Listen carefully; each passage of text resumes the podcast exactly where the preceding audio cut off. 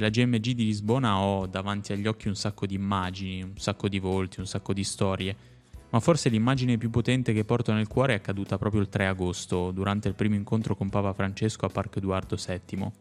Mi trovavo accanto al Media Center a ridosso del palco e i giornalisti erano accalcati uno a fianco all'altro aspettando il passaggio del Papa.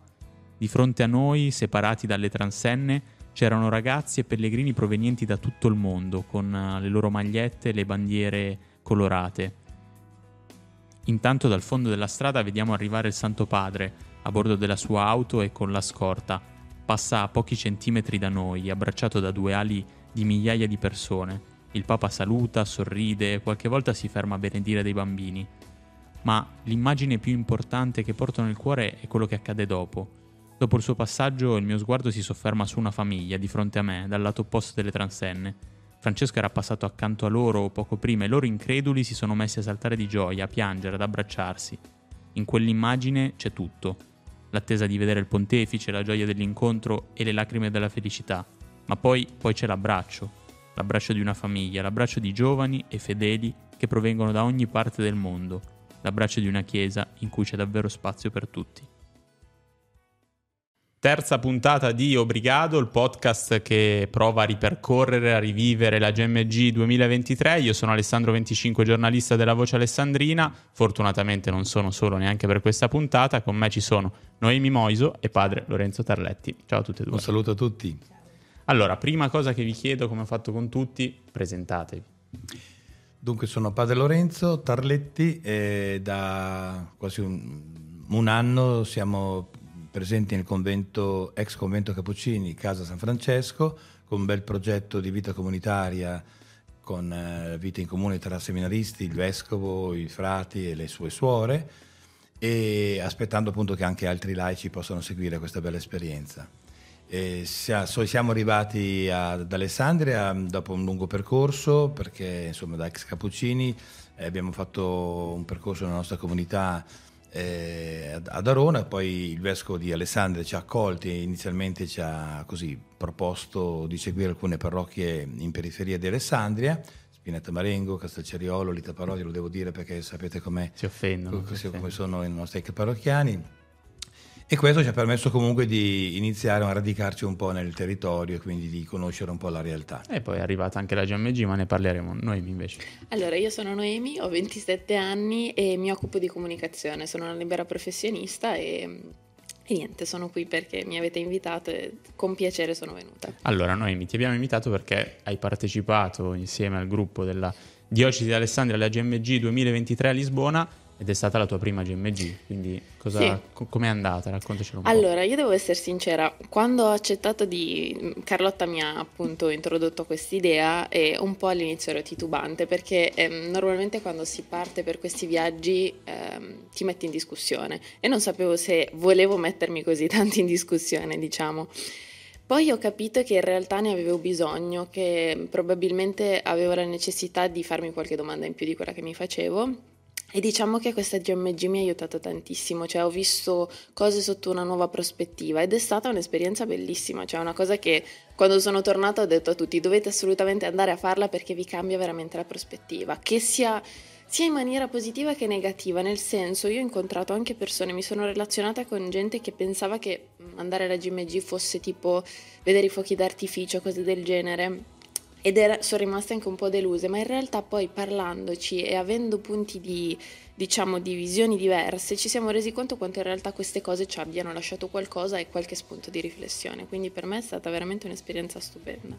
Padre Lorenzo, non è stata la tua prima G M G questa? No, no, è la quinta, quindi partendo da Roma duemila, insomma, ho fatto tutto un po' il percorso, quelle diciamo in Europa, e...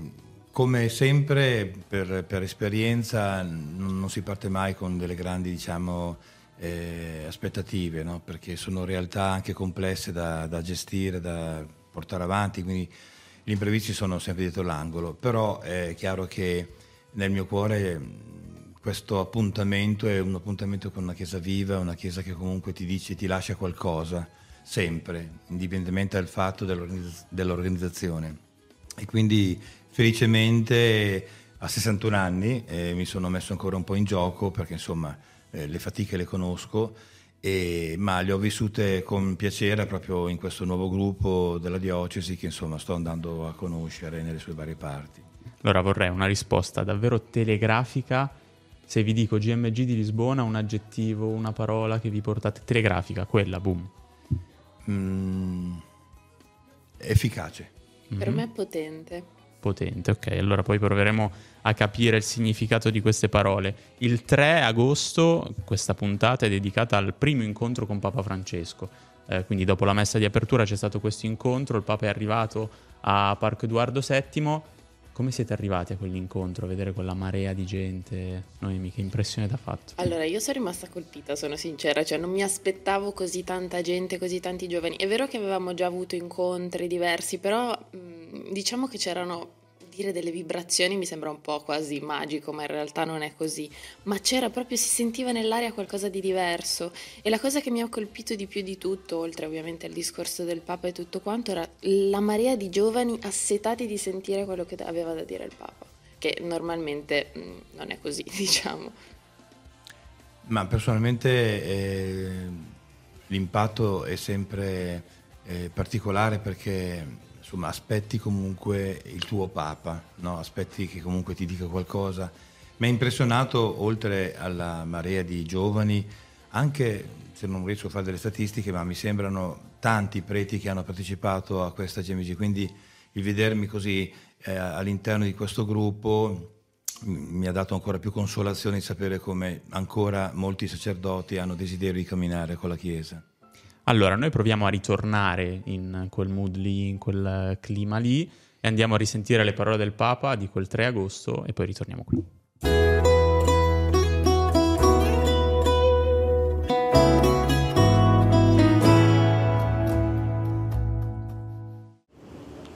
Amigos, quisiera ser claro con ustedes que son alérgicos a la falsedad y a las palabras vacías. En la iglesia hay espacio para todos, para todos.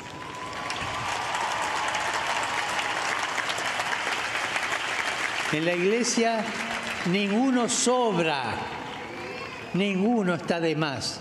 Hay espacio para todos, así como somos, todos. Y eso Jesús lo dice claramente cuando manda a los apóstoles a llamar para el banquete de de ese Señor que lo había preparado, dice, vayan y traigan a todos, jóvenes y viejos, sanos, enfermos, justos y pecadores, todos, todos, todos. En la iglesia hay lugar para todos. Padre, pero yo soy un desgraciado, soy una desgraciada. Hay lugar para mí, hay lugar para todos. Todos juntos, cada uno en su lengua. Cada uno en su lengua, repita conmigo, todos, todos, todos. No se oye, otra vez. Todos, todos, todos. Y esa es la iglesia, la madre de todos. Hay lugar para todos. El Señor no señala con el dedo, sino que abre sus brazos. Es curioso, el Señor no sabe hacer esto, sino que hace esto. Nos abraza a todos. Nos muestra Jesús en la cruz, que tanto abrió sus brazos para ser crucificado y morir por nosotros. Jesús nunca cierra la puerta, nunca, sino que te invita a entrar. Entra y ve. Jesús recibe, Jesús acoge. En estos días, cada uno de nosotros transmite el lenguaje de amor de Jesús. Dios te ama, Dios te llama. Qué lindo que es esto. Dios me ama. Dios me llama, quiere che esté cerca de él.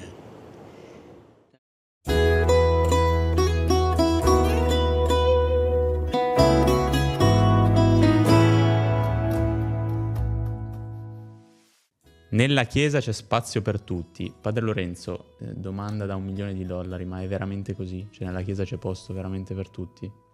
Allora io parto da un'esperienza personale, perché quando ho sentito le parole del Papa, dove faceva riferimento al tuo nome, che non sei una persona così indifferente, eh, che lui comunque ti attende da sempre.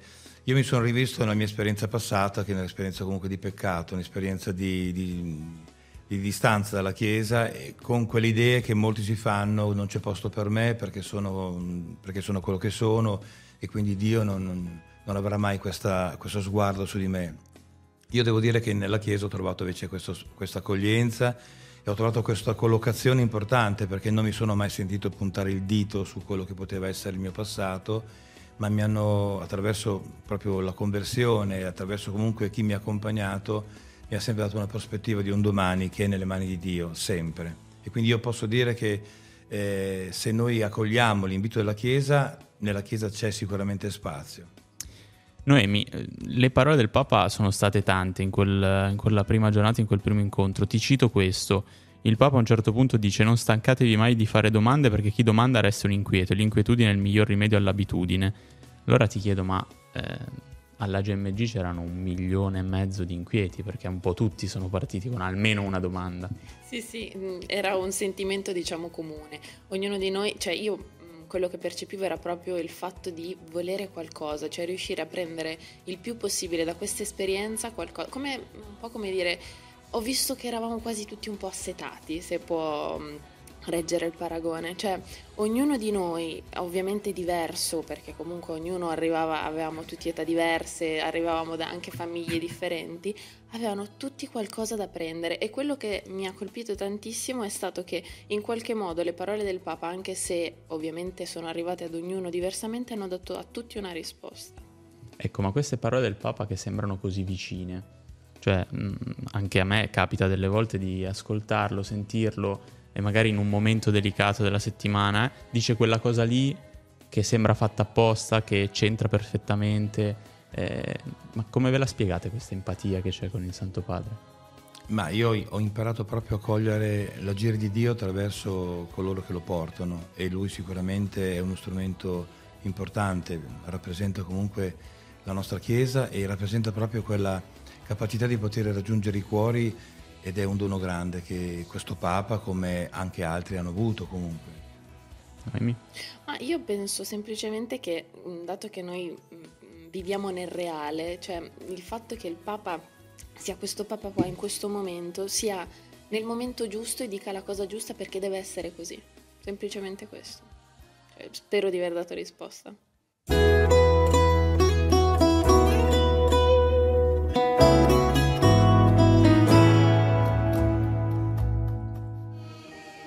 E arriviamo all'ultima parte del nostro podcast, ormai rubrica famosissima in tutto il mondo, e come nei migliori giochi a premi e a quiz vi passo questo simpatico cartoncino.